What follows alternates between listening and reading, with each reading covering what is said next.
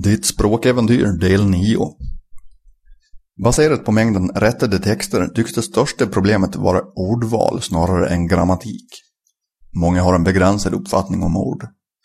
De är låsta vid ordlistans definition. För att fullt ut förstå hur ett ord används krävs det att du ser det i många olika sammanhang. Att förbättra ditt användande kommer att vara din huvudsakliga syssla när du är på väg mot den avancerade nivån.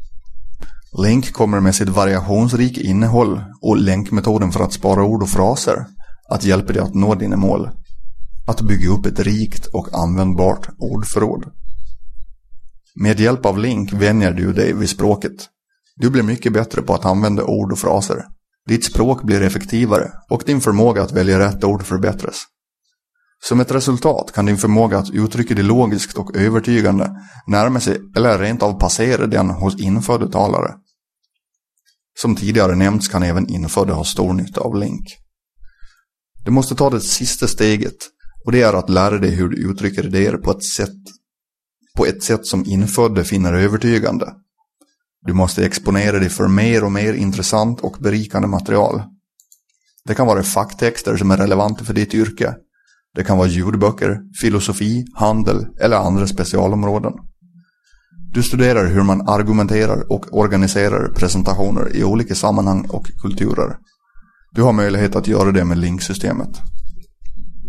Du kan arbeta med stilkänsla genom att imitera författare som du tycker om och spara deras ord och fraser via länkmetoden.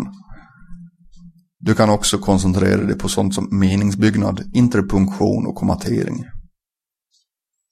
Att använda ett språk och förbättras i det är ett pågående äventyr. Du når aldrig perfektion och du ska heller inte bry dig om perfektion.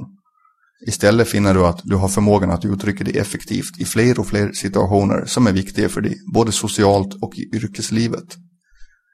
Du får en känsla av framgång när du utan svårigheter lyckas med en viktig uppgift på det nya språket. Vid den punkten har du nått ditt ursprungliga mål.